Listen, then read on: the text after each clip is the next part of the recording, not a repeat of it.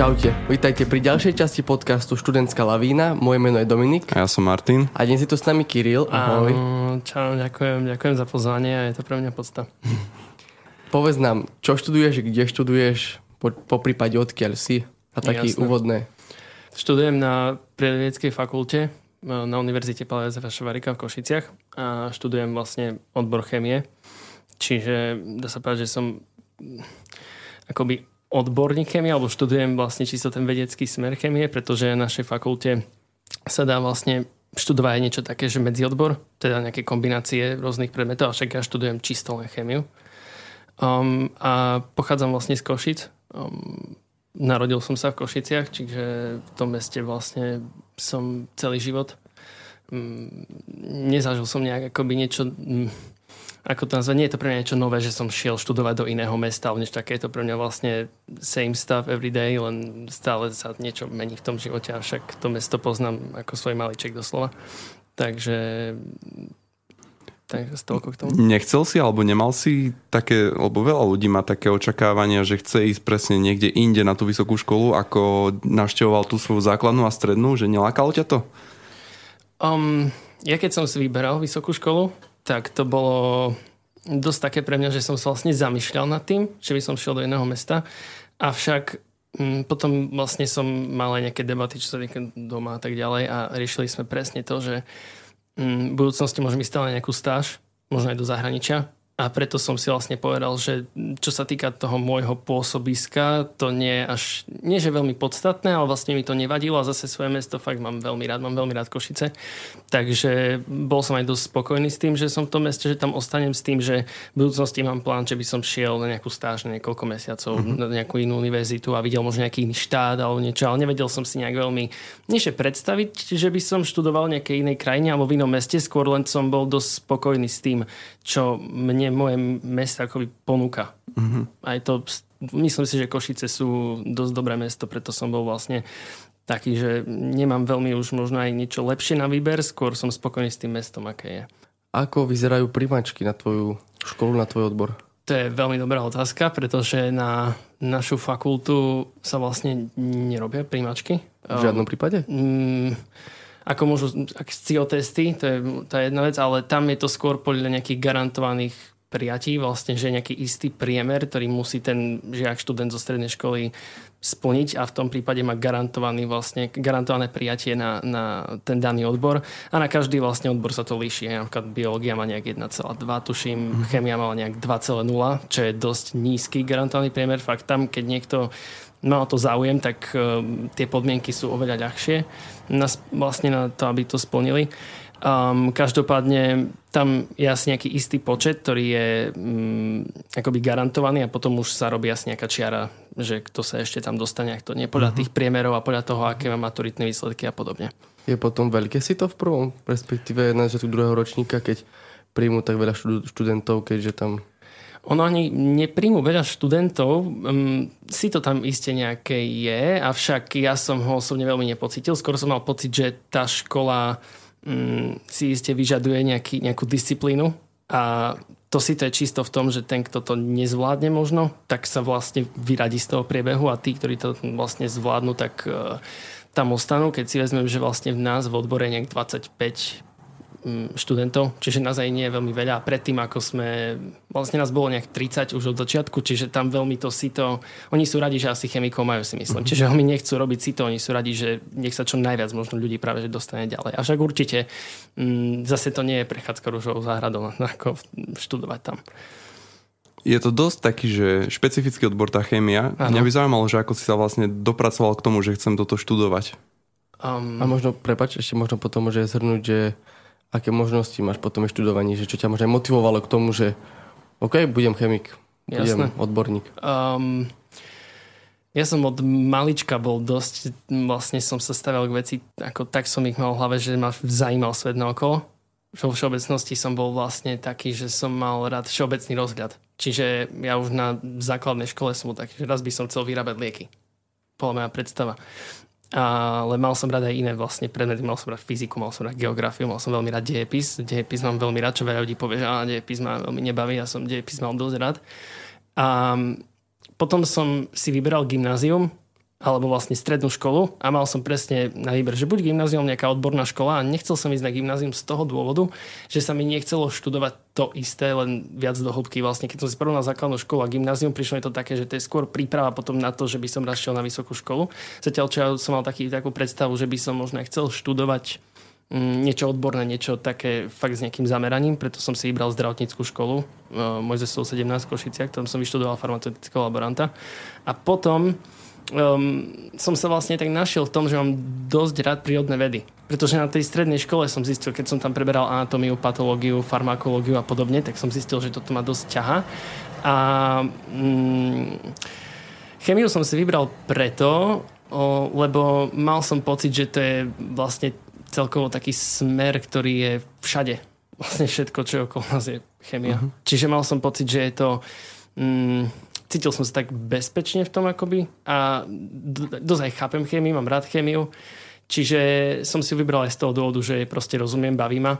A na druhej strane som si uvedomil, že vlastne sa viem z, z tohto smeru dostať kam, kam len budem chcieť. Doslova je to na mne, čo si vyberiem. Vlastne tie, závisí to od mojej práce, kam sa dostanem v živote. Čiže nejak som veľmi, nepozeral som mi na to, že či je vôbec nejaká možnosť. Skôr som na to pozeral, že je veľmi veľa možností a už bude len na mne, ktorú možnosť si vôbec vyberiem. Je, je to fakt, teraz vám môžem povedať rovno, mám bakalárskú prácu už a to som prvý ročník skončil a už, už viem, čo budem akože, ako predmet bakalárskej práce.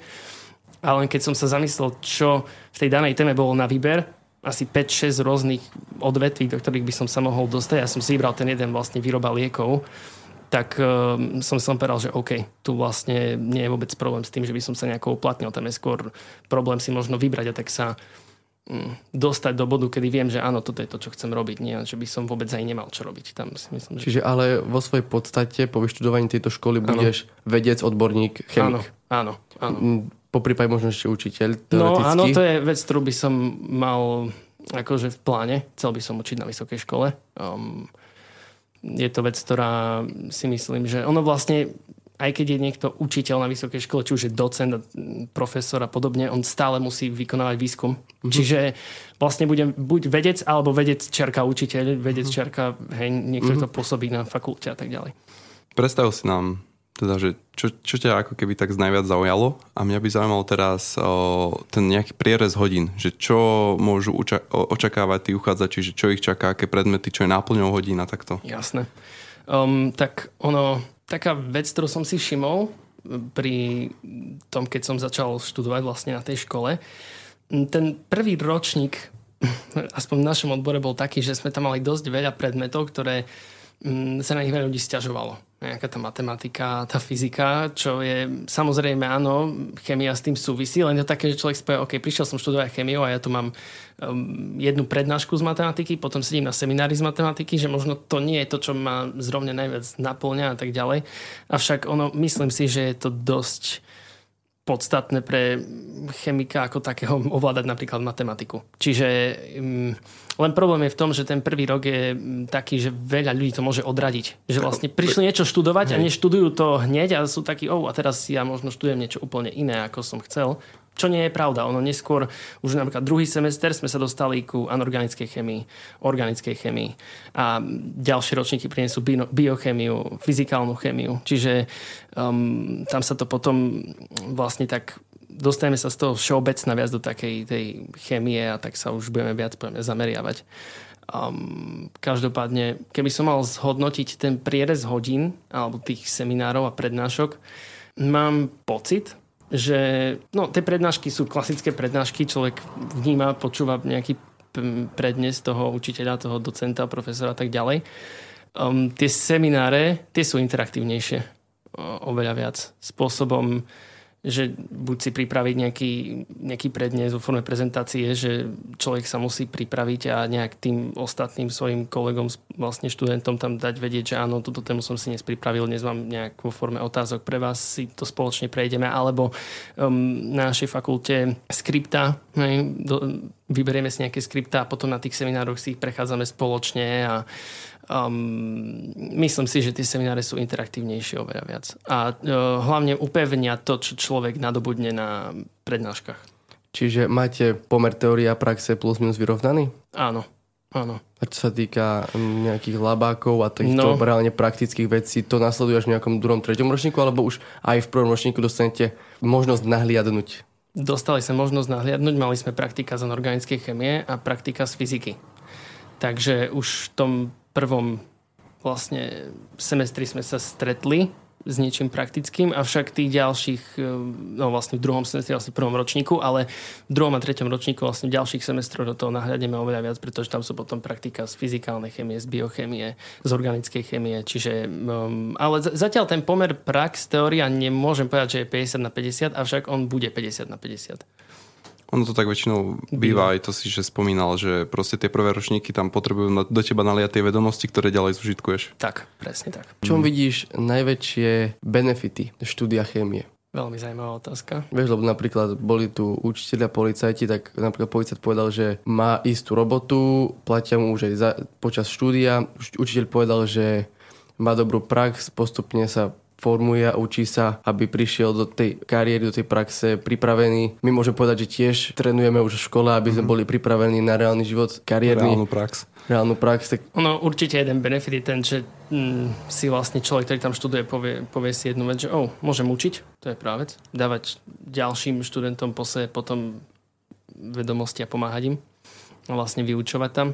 Ale mm, najväčší benefit, ktorý v tom ja osobne vidím, je, že mám pocit, že v budúcnosti sa budem môcť realizovať ako človek, tým, že budem vedec, budem mať nejaký, viesť možno nejaký výskum, budem niečo objavovať, ja neviem, ehm, môžem sa stále zamestnať s tým, čo vyštudujem, možno nejakej firme po prípade.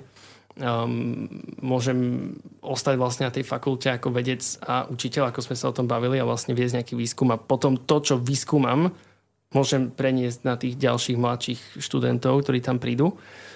Um, a ďalší pocit, alebo taký, taký pocit benefitov je ten, alebo taký ďalší benefit je ten, um, že naj, najväčší benefit pre mňa je tiež to, že mám pocit, že to je ako bez limitu.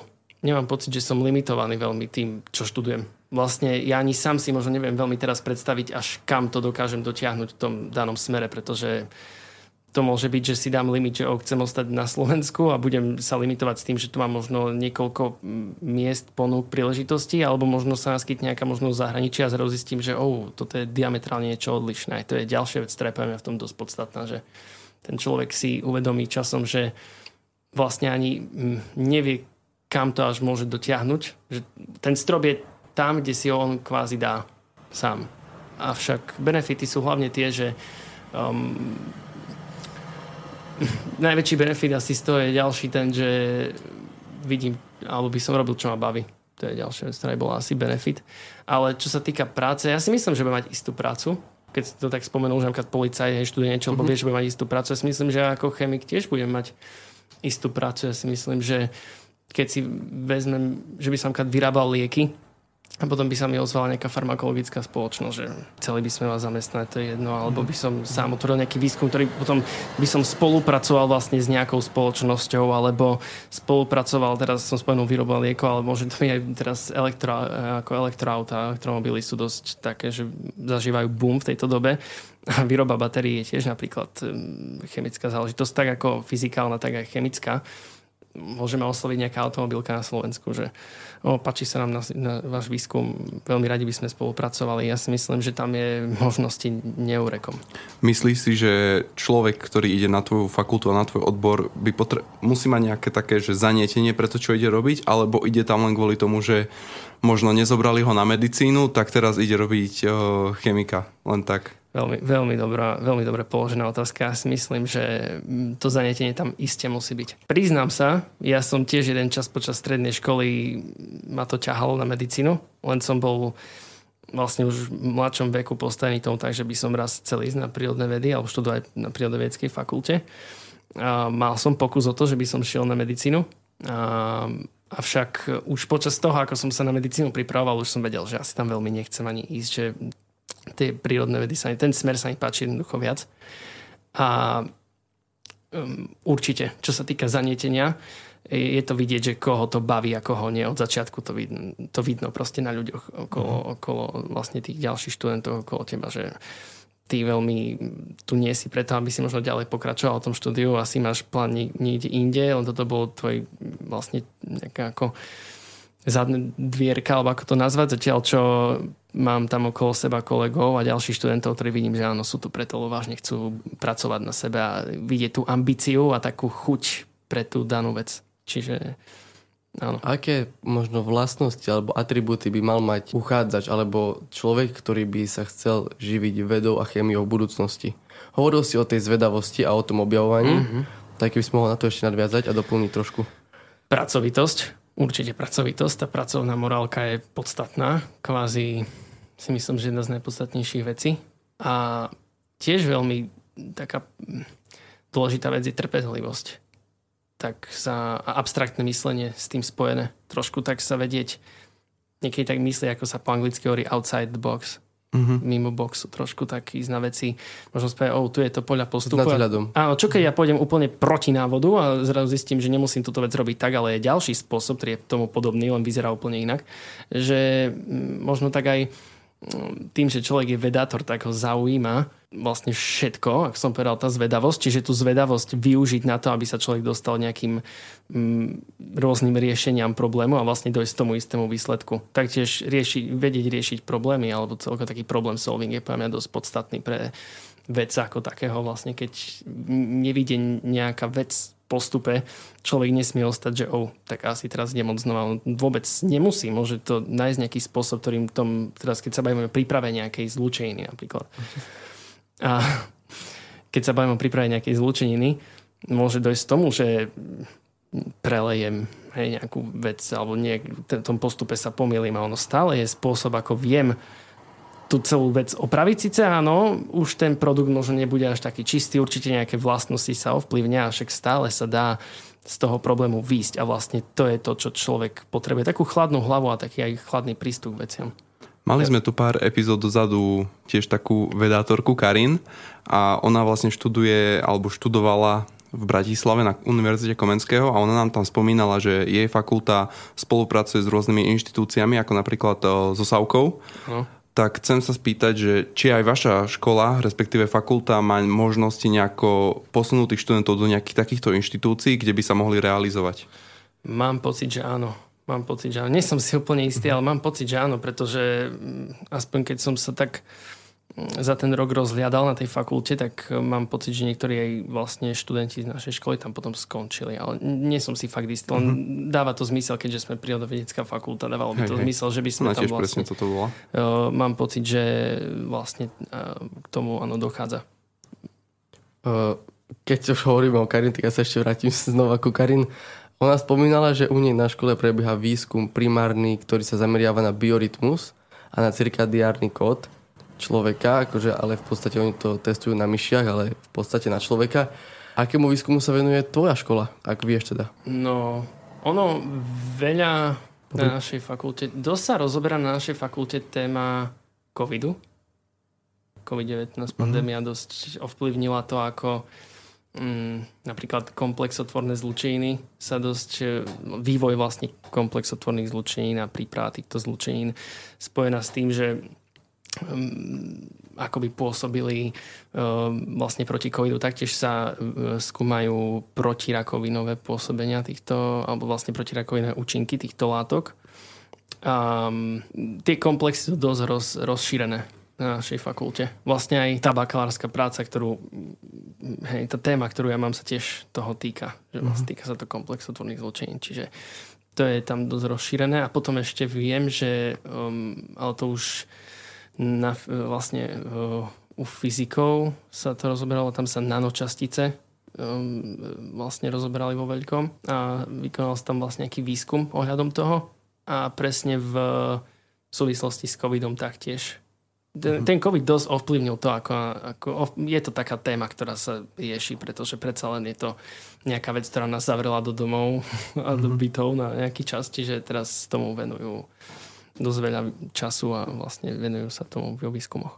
Myslíš si, že človek dokáže vynájsť liek na rakovinu? E, čisto hypotetická otázka, lebo asi nebudeš mi vedel povedať, že mm, toto tamto, hej, toto tamto nie, ale tak hypoteticky, že... Fajn, veľmi dobrá otázka. Ja si myslím, že áno. Myslím si, že áno z toho dôvodu, že v roku 2022 sa udelovali vlastne Nobelové ceny za chemiu a boli, uveden, boli pardon, udelené, boli udelené za click chemistry. No, vlastne, Môžeš to vysvetliť? Tak, Môžem to vysvetliť bol... v poriadku, áno, áno. Volá sa to click chemistry, nechcem to nazývať nejak po slovensky, lebo ten názov po anglicky je oveľa trefnejší. Ide vlastne o to, že molekuly spájajú vo forme kliku. Uh-huh. Doslova sa vytvorí väzba medzi molekulami tým, že sa vlastne kliknú dve molekuly dokopy. A túto technológiu, nazvem to tak, využívajú v, vlastne v tom hm, zmysle, že dokážu napríklad na základe nejakej afinity, nejakého priťahovania, dokážu um, lepšie vyselektovať, ktoré bunky sú rakovinové, alebo niektoré sú choré, alebo nie. Že napríklad dajú tam presne nejakú molekulu, nejaké liečivo, teraz neviem si to úplne predstaviť, ale ide o to, že napríklad existujú látky, ktoré v, m, vykonajú fluorescenciu, že vlastne emitujú svetlo. Keď sú ožiarené, tak potom, keď sa to svetlo vlastne to svetlo vyšarujú. No a tieto, tieto látky sú použené potom na to, že um, ak sa teda pritiahnu, vlastne nastane tá afinita k tomu tej inej molekule alebo vlastne tej inej bunke, ktorá bola rakovina, tak začnú svietiť a viem vlastne zistiť, oh, na nejakom mikroskope, že tu je tá moja látka, ktorá svieti, ktorá vyžaruje svetlo, emituje svetlo. A tým pádom asi v tomto okolí bude niečo, čo je presne tohto typu, ako sa týka fyziológie, že možno nejaká rakovinová bunka, čo je možno nejaký nádor a tak ďalej. Neviem to úplne do detailu, ja som kvôli tomu rozrábal nejakú prezentáciu, kvôli kliklemistrii, nerozumiem sa o to až tak úplne, avšak viem, že ide o to, že viem pomocou toho separovať vlastne nejaké e, fyziologicky, vlastne viem to fyziologicky využiť tak, že viem tú látku dostať do tela bez toho, aby som ovplyvňoval funkciu našich vlastne orgánov v tele. Vieme len čisto... A, akým spôsobom, spôsobom ju tam dostaneš? Respektíve, ak mm. som hovoril, že tá bunka alebo tá látka, to ležo svieti, no, svieti v úvodzovkách, no, v hrubých úvodzovkách. Áno. A že akým spôsobom ju tam dostaneš a potom akým spôsobom ju dostaneš von? No tak ono by sa tam dalo dostať v nejakej možno liekovej forme. Čisto forme nejakého lieku. A potom by som videl, kde ten liek v tele vlastne no a, sa dostane. Ale ako zaručíš, aby mm, si ho dostal na to miesto, no, ktoré to potrebuješ? Už je, vieš? To už je farmakologická otázka, to už závisí od uh, veci, ako je tá látka, vlastne ako je tá, to, tá lieková forma pripravená. To už by sme sa zase dostali do toho, ako, akým obalom obalím tú liekovú formu, aby napríklad vydržala mm, vlastne žal, žalúdočnú kyselinu. Hej. Tam už...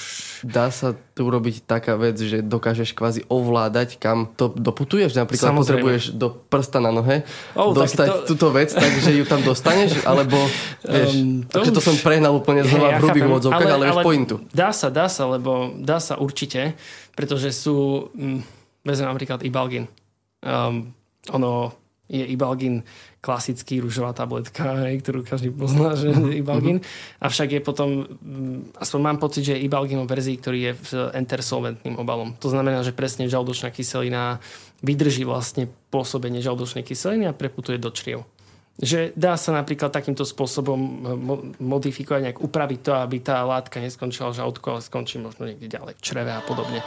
Je to, no. Čiže uh, dá sa to, zase neviem, či do prsta na nohe, avšak dá sa uh, vlastnosť látky ovplyvniť tak aby um, vydržala alebo aby sa dostala do toho bodu, kam potrebujem dostať. Uh, čo sa týka click chemistry, ja som to um, teraz povedal možno nie najviac korektným spôsobom, pretože zase som si to študoval raz kvôli nejakej uh, kvôli nejakej um, prezentácii na, na angličtinu. Nie je to, že by som teraz pol roka študoval to, aké, aké presne vlastnosti majú dané látky a čo sa tam presne deje. Um, skôr ide mm, skôr ide o to, že e, čo sa týka látky ako takej, vieme ovplyvniť takým spôsobom, aby sa dostala na miesto, na ktoré sa má dostať.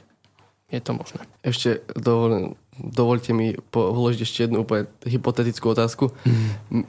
Lebo zaujíma ma to strašne. Jasné, pôjde. Uh, myslíš si, že dokáže ľudstvo, keď už prekročí rakovinu, či dokáže nájsť liek alebo teda recept na nesmrteľnosť, respektíve predlžiť ten život možno raz toľko, ako je teraz priemer na dĺžka života, vieš, lebo akože podľa mňa snahou ľudí to bude určite raz v živote dospieť do takéhoto bodu. minimálne. Hej. Ako veľmi reálne vidíš aj takúto možnosť. Znova hypoteticky To, to je skoro odha- o odhade, alebo, lebo reálne, keby som mal nejak logicky sa k tomu dostať, neviem, či by som na takúto otázku vedel nejak súvislosťami odpovedať. Mm-hmm. Ale tým, že je to hypotetická otázka, tak tu sa bavíme o fantázii trošku aj. Mm-hmm. Um, ono, keď sa pozrieme na to, ako technológia za posledných 10 rokov sa vyvinula, tak ono zase povedať, že na 100%, že to nie je možné, neviem, či si to dovolím, ale či by som tomu dával veľa percent, si zase tiež nesom istý. To je také, že keby som mal percentuálne to zhodnotiť, tak 0,9% možno. Neviem, fakt nemám predstavu o niečom takom, že ako, čo, čo by som musel v tele ľudskom zmeniť, alebo ako by som musel, čo by som vlastne musel spraviť preto, aby som dosiahol človeka nesmrteľnosť. Pretože predsa len je naše telo zložené z nejakých tkaní.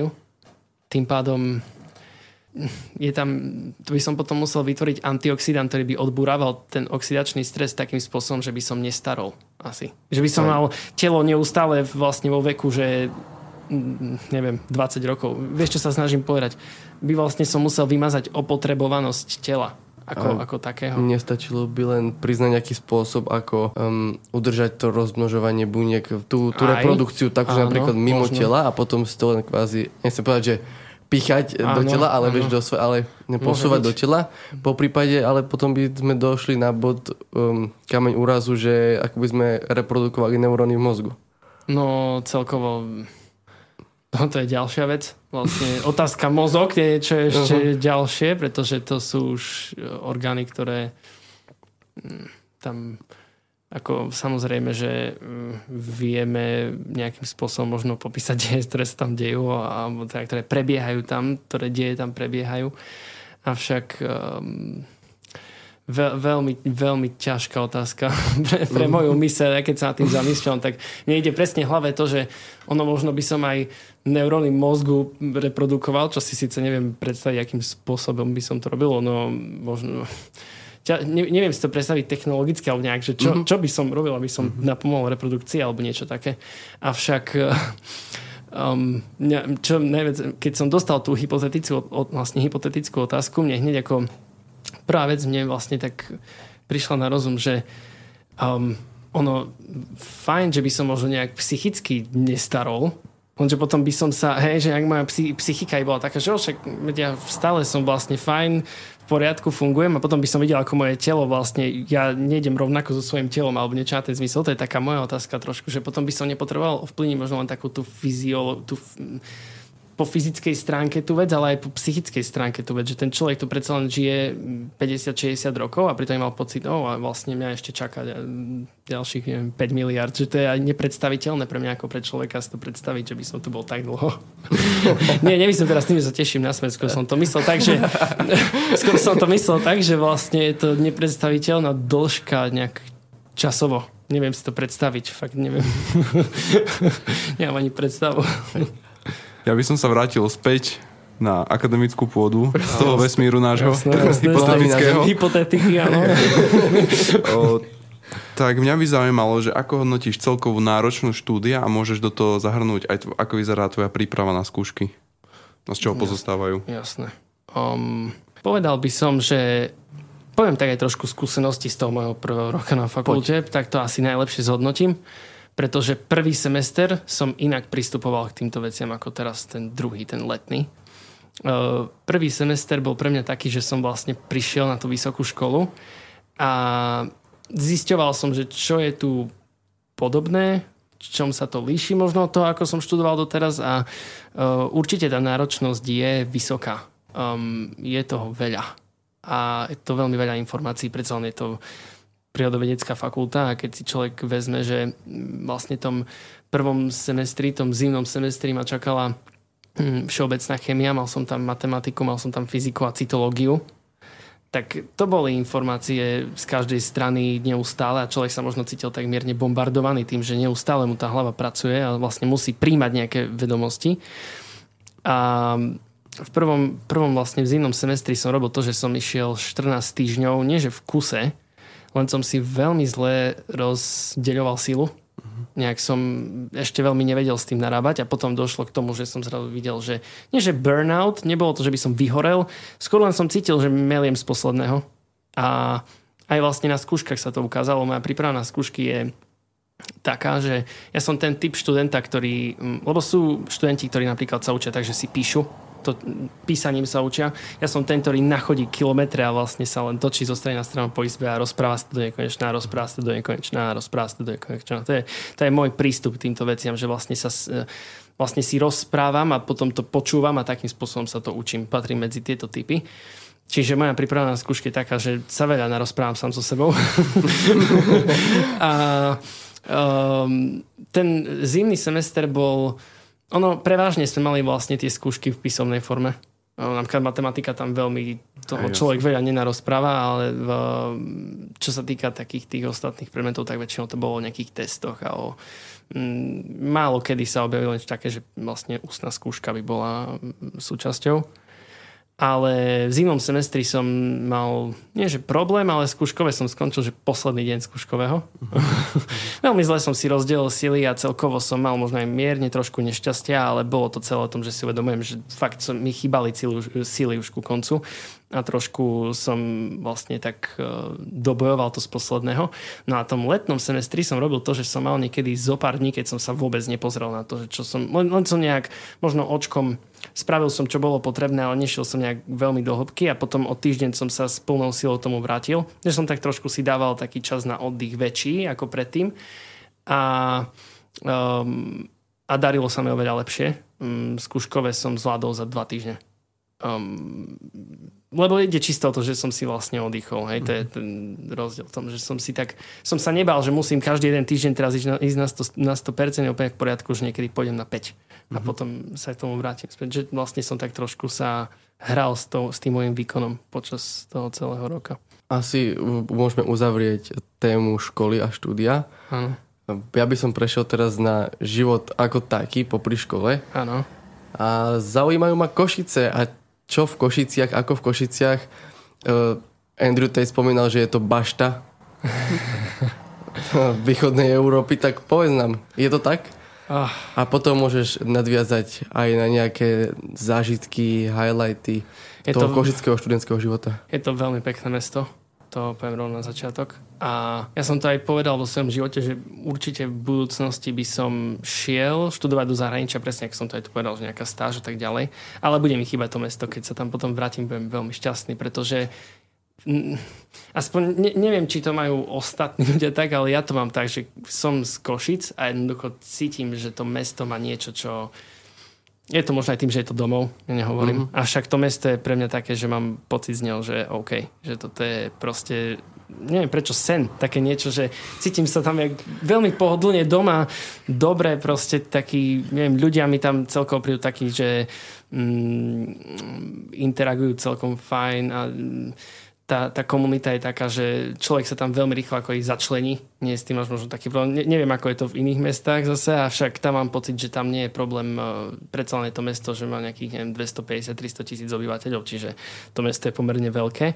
Čo sa týka študentského života, uh, môj um, život je taký, ja mám veľmi rád šport ja si idem zahrať basket. Ja som človek, mám kamarátov, moji najlepší kamaráti sú basketbalisti, niektorí sú bývalí basketbalisti, mám veľa kamarátov športovcov, čiže aj napríklad teraz je leto a máme skupinu proste na Instagrame, kde si napíšeme, napíšeme o 6. mestský park, poďme zahrať basket, 4v4, niečo také, zahráme si basketbal. Chodím do gymu, um, pracujem popri škole, nielen, že cez leto, aj počas semestrov pracujem v škole, ako pracujem popri škole a vlastne tento rok na vysokej, ktorý som odštudoval, tak, e, tak som vlastne pracoval popri tom. A Um, ja mám rád ísť, mám zaľúbe ako také niečo, že keď idem do mesta, tak si idem sadnúť nejaké reštiky, alebo aj nájsť sa, dať si neviem, pizzu, dať si niečo, fakt sa cítiť pohodlne v tom meste, že si sadem na hlavnú, hlavná je veľmi pekná u nás v Košiciach. Hovorí sa o tom, že to je najkrajšia ulica v Košiciach, zase neviem, nebol som na každej ulici Koši- ako na Slovensku, aby som, nebol som na každej ulici na Slovensku, aby som zhodnotil, že ako teraz, že nejaký ranking ulic, ale hlavná je pomerne pekná u nás a mám nejaké svoje obľúbené reštaurácie, ktoré mám najobľúbenejšie, ako mám jednu, ktorá je moja najobľúbenejšia v Košiciach a neviem, či product placement môžem dať alebo nie. A to je pre mňa jedna reštika, nezabije, jedno skús. Uh, Napoli sa volá, je to pizza plný restaurant. To je, to je moja obľúbená reštika. Ale je ich viacero, do ktorých rád chodím. Ide aj o to, čo chcem jesť. To je ďalšia vec, že mám také svoje miesto, že o, mám dnes na pizzu, idem tam. OK, dnes mám chuť na špagety carbonara, idem tam. Že sa mm-hmm. tak trošku líši pre to, ako má človek chuť.